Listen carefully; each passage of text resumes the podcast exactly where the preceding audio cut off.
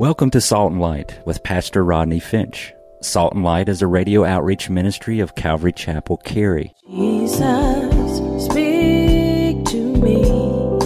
Open your word and reveal your heart to me. Salt and Light is a series of verse by verse studies through the Bible, focusing on its practical application to our everyday lives. Salt and Light is recorded live at Calvary Chapel, Cary in Apex, North Carolina. Stay tuned. At the end of the program, we will give you information on how to contact us, so be sure to have a pen and paper ready. Today, Pastor Rodney will be teaching from the book of Daniel, chapter 11. So grab your Bibles and follow along. Now, with today's teaching, here's Pastor Rodney.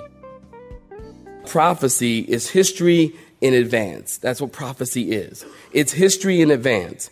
And the subject of prophecy, we've talked about it in the past, it confounds the critics and it confirms the Christian.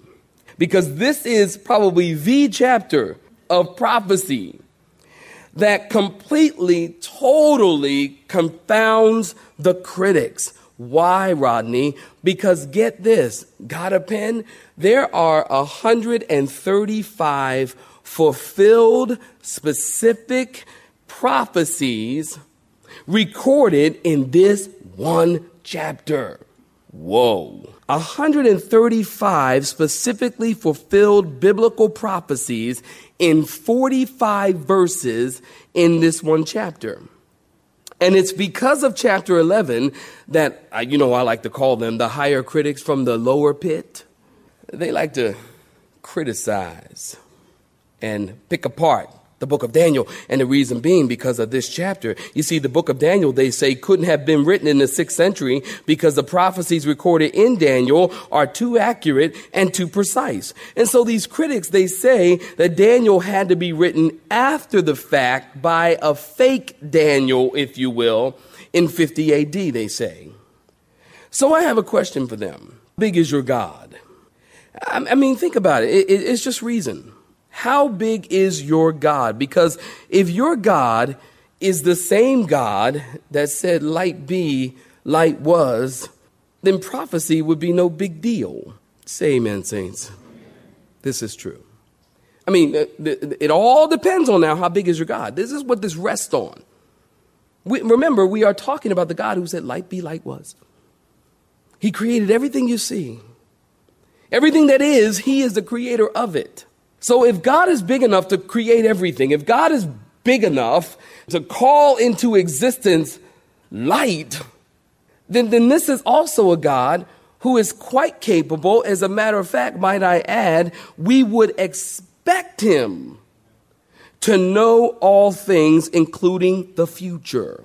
Isaiah chapter 46, verse 9 through 11 says this Remember the former things of old, for I am God and there is none other. I am God, and there is none like me, declaring the end from the beginning, and from ancient times the things that are not yet done, saying, My counsel shall stand, and I will do all my pleasure. See, God declares the end from the beginning. This is prophecy. And again, as I prayed in my prayers in 2 Peter chapter 1, verse 19, Peter calls prophecy the more sure word of prophecy. In other words, the prophetic word of the Lord is concrete and you can count on it. Here's a simple outline for chapter 11. We're going to talk about two things. Here's the outline. The conflicts of the past, and we'll find those in verses 1 through 35, and the conflicts of the future. We'll talk about those in verses 36 through 45. So, the conflicts of the past. Daniel chapter 11, beginning in verse 1. Saints, if you're there, say amen. Also, in the first year of Darius the Mede, I, even I, stood up to confirm and strengthen him. And now I will tell you the truth. Behold, three more kings will arise in Persia and the fourth shall be far richer than them all. By his strength, through his riches, he shall stir up all against the realm of Greece. Then a mighty king shall arise, who shall rule with great dominion. and do according to his will. And when he has risen, in other words, when he's at the top of his game, when he's on top of the world, his kingdom shall be broken up, divided toward the four winds of heaven. Been with us in Daniel? That should sound familiar. Divided toward the four winds of heaven, but not among his posterity or his kids, his children, nor according to his dominion with which he ruled, for his kingdom shall be uprooted even for others besides these. Let's just stop right there, talking about the conflicts of the past, our first point in our outline. You want to keep in mind here that the I, even I, in chapter 11, verse 1, is the angel that is still speaking. If you were with us last week, you know that there was an angel speaking to Daniel. You remember Daniel had been praying and fasting for 21 days seeking the Lord, seeking an answer to this vision, seeking clarity to the vision for 21 days. And the angel Gabriel shows up and he says, ah, I believe it's angel Gabriel. I mean, scholars will argue with me, and if you do, then okay, fine. God will show you I'm right when we get to heaven. Because they go, who's the angel? Well, I really believe it's the angel Gabriel. And so Gabriel shows up and he says, You know, Daniel, he says, man, he says, when you first started praying 21 days ago, I, the Lord dispatched me. I was on my way. You were praying for 21 days. I've been coming for 21 days, but I have been hindered by the prince of Persia, who was Satan, hindering Daniel from getting the answer. The angel in chapter 10. Remember, chapter and verse is not the Holy Spirit. The Holy Spirit didn't do chapter and verse man did for easy read. So chapter 10 and chapter 11 go together. So you're going from chapter 10 talking about this angel still speaking from chapter 10. Many believe, as I said, to be the angel Gabriel. Now you'll find that these two angels, Gabriel and Michael, they work together. Gabriel is the messenger. How so, Rodney? Remember chapter 8? He appeared to Daniel and gave understanding to his second vision. Remember that? It was Gabriel. If you fast forward to the New Testament, it was Gabriel who gave the message about Jesus and John the Baptist's birth. He's a messenger. And now he comes to give Daniel understanding of the future of Israel. Now, Michael, on the, on the other hand, Michael, he, he's not a messenger. Michael, the archangel, I like to call him the enforcer. He's the enforcer. Last week we saw Daniel fasting for those 21 days I talked about. Gabriel was heading to him, and it was Michael, the archangel, who did battle with the prince of Persia, Satan. So Michael, I, I like to call him, you know, he, he's kind of the enforcer. He's kind of the terminator guy. He does the battle. Gabriel gives the message, but they work hand in hand. Gabriel, the messenger, and Michael, the enforcer type angel. Now remember in chapter 10, through 12. Remember, I told you it follows, we talked about last week, it follows chapter 6. So here we are in chapter 11. It's the year 536 BC. You can write that in your Bible. It's the year 536 BC. Daniel is still in Babylonian captivity. And the angel says, I'm going to strengthen Darius. Now, at this point, Darius joined forces with Cyrus and they took over Babylon. And you know, if you've been with us, when they took over Babylon, they allowed the Jews to go back to their homeland to rebuild their temple. In verse 2, notice in your Bibles, it says in verse 2, four kings rise in Persia. And the fourth king was very rich and came against Greece. Now, historically, people ask me often, Pastor Rodney, where do you get your information? How do you study? Where do you get your info from? I just had lunch with a guy yesterday and he said, How do you get your information? Where do you get your, your, your, your info from? Well, I get it from many sources. But here in Daniel, uh, particularly, you can find most of this information. Matter of fact, you know, talking about these prophecies and how they are specifically fulfilled, these prophecies, you cannot argue against them. They have been specifically fulfilled throughout history. So, what you need to do if you really want to do a good study and be a good Bible student, pick yourself up a good biblical encyclopedia. That would be good for you to have in your library. A good biblical encyclopedia will tell you many of the things that we're going to talk about tonight. Now, talk about these four kings that rise in Persia. The fourth king is very rich and came against Greece. This is exactly what happened historically. After Cyrus, three more kings came after him. And those three kings, I've got their names written down, but I cannot pronounce them. You would think I was speaking in tongues if I tried to pronounce their names. But these three kings, they came after him. And then a fourth king arose. His name is King Xerxes. Sound familiar?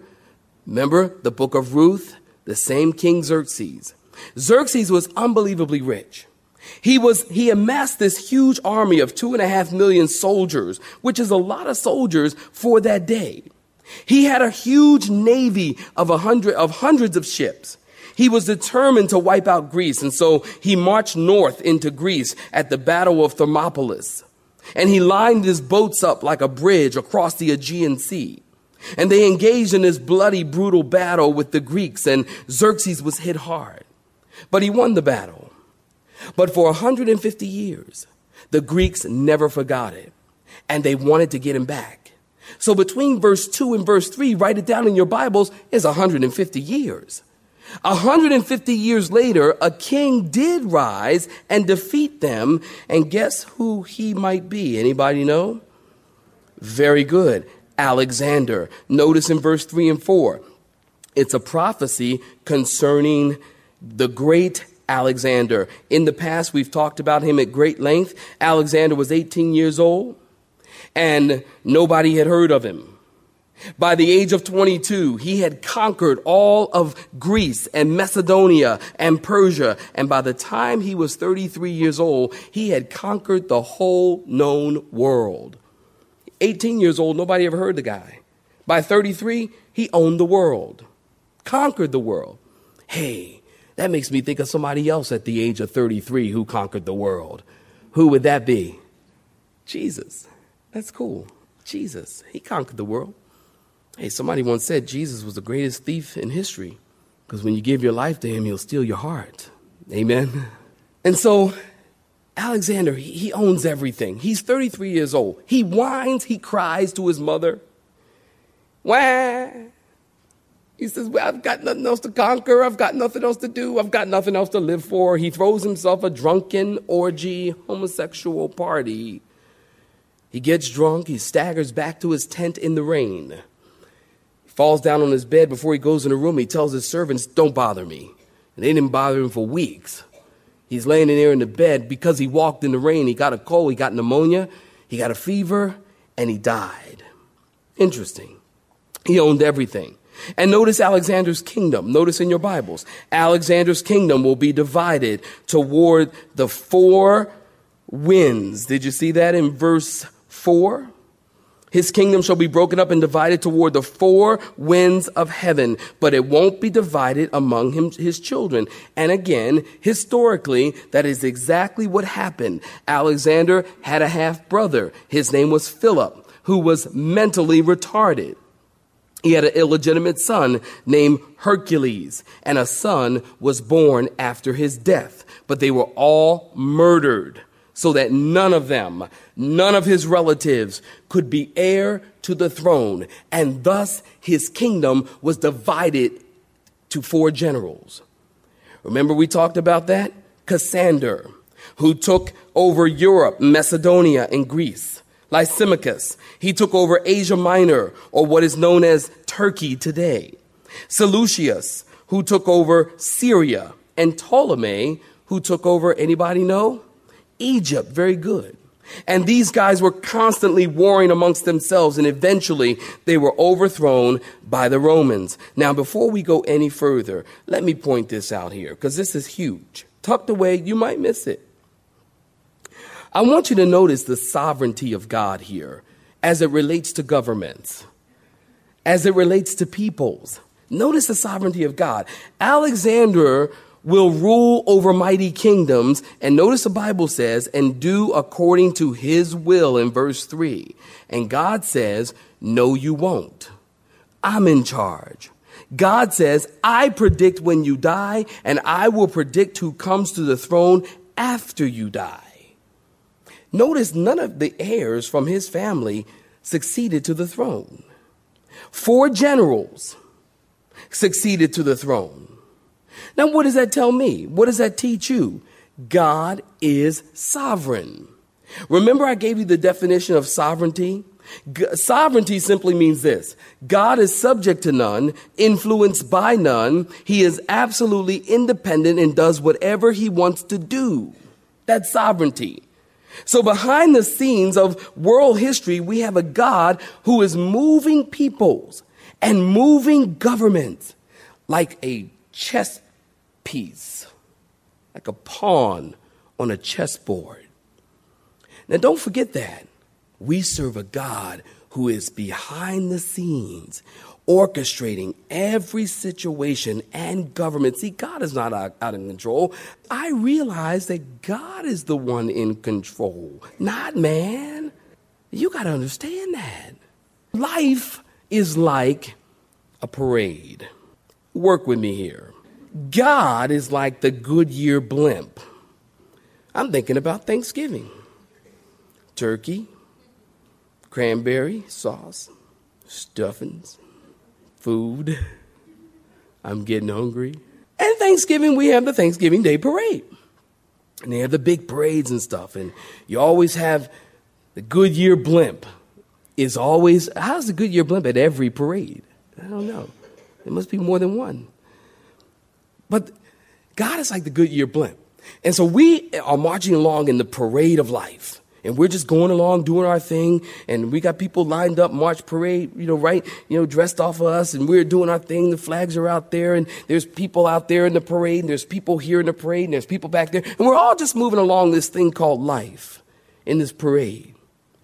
The only problem is you can only see where you are in the parade.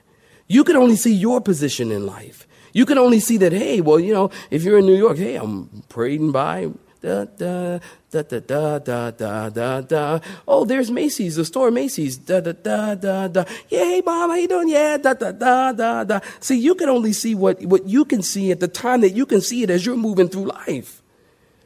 And so God, on the other hand, because he's a Goodyear blimp, he can see the entire parade. He can see the beginning of the parade and he can see the end of the parade. He sees the entire parade. So sometimes even in a parade, they might have to put up detours because maybe somebody blew a hole in the street.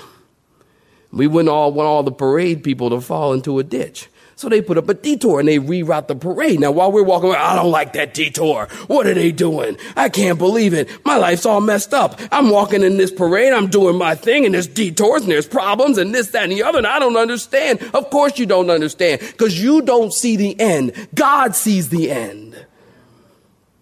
And God is up there in heaven in the Goodyear blimp and he sees, hey man, if that guy makes a left right there, he's going to crash and burn.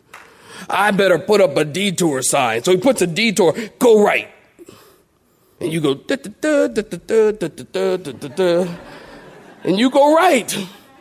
I don't like the detour, but the detour is good. I don't understand the detour, but God does. This is sovereignty. This is faith. This is walking this thing called the Christian life. You don't know what's going to happen to you tonight. You don't know what's going to happen to you tomorrow. Why would you not trust God? Why would you not commit your life to Him? Because you don't know. He does. And because He loves you and He sees you in the parade, He's always orchestrating the road so that they lead you right to where He wants you to be. For I have a plan for you, says the Lord, a plan that is good and not evil to give you a future and a hope. I'm just trying to lead you. Would you let me? He's in heaven saying, hey, he's in the Goodyear blimp saying, hey, would you, would you let me do my thing?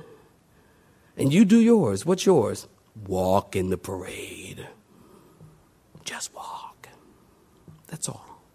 I'm trying to figure it out. Just walk. God will lead you. How's he do that? By the word. Gosh, this isn't in my notes.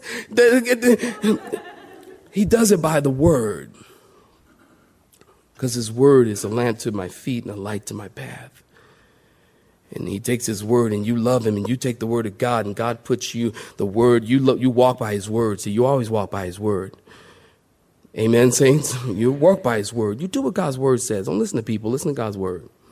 So he puts his word on the left and got your word on the right, and you're always doing what the word says, and you're walking through life. But because you're within the boundaries and the rule of the word, you bounce off of the word here. Okay, yeah, God's word is keeping you. He's the word of God. I better not uh, do that, and I better not do that, and I better not do that, and bam, oh that hurt. I better not do that, and you see. But the word of God is keeping you on the path you understand? To lead you where you need to be. But you got to stay within this word. So God knows. He's orchestrating governments. He's a Goodyear blimp, so, d- d- orchestrating it all. And even here, Alexander, he's not sovereign. God is sovereign. Alexander would have had his family to succeed in, to the throne.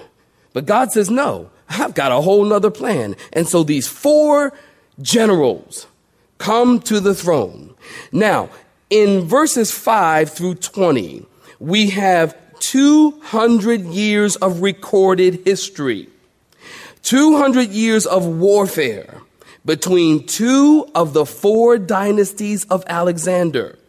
We have the Seleucids, or Seleucids, which are known as the Seleucid Empire of Syria. They are up north.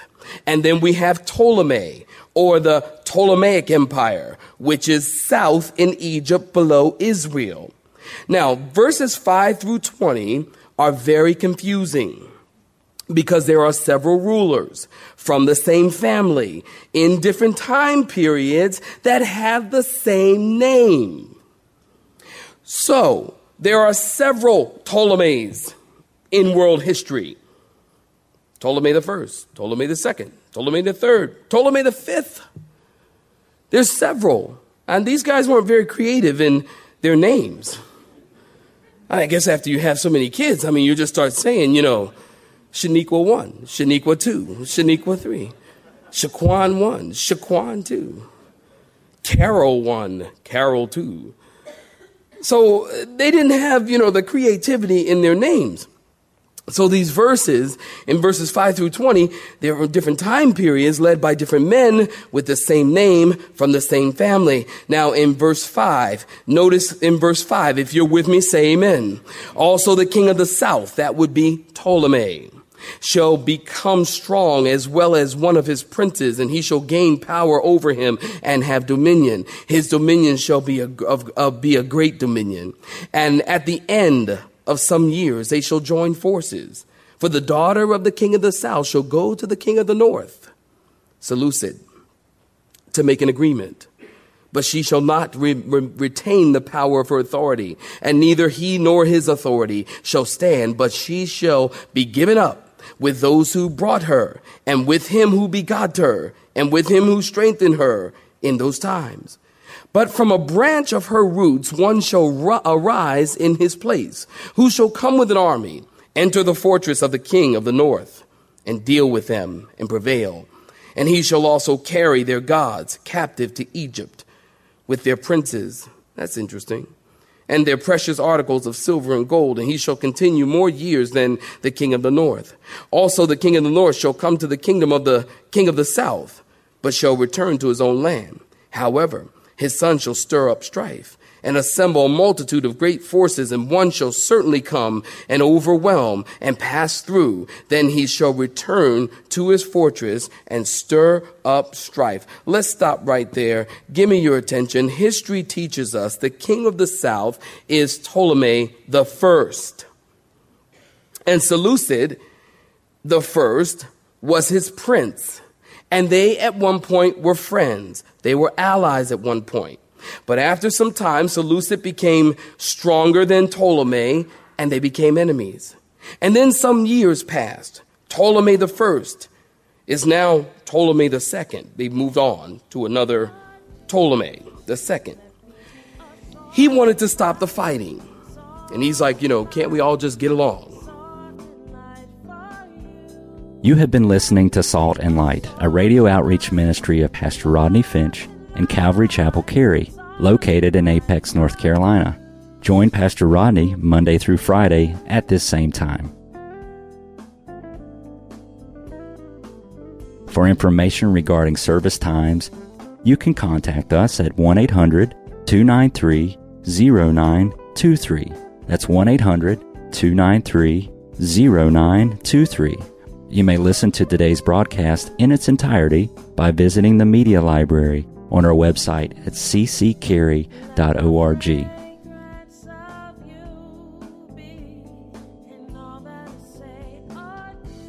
We would like to thank you for tuning in to Salt and Light and pray that you have been blessed. Until next time, may you be salt and light.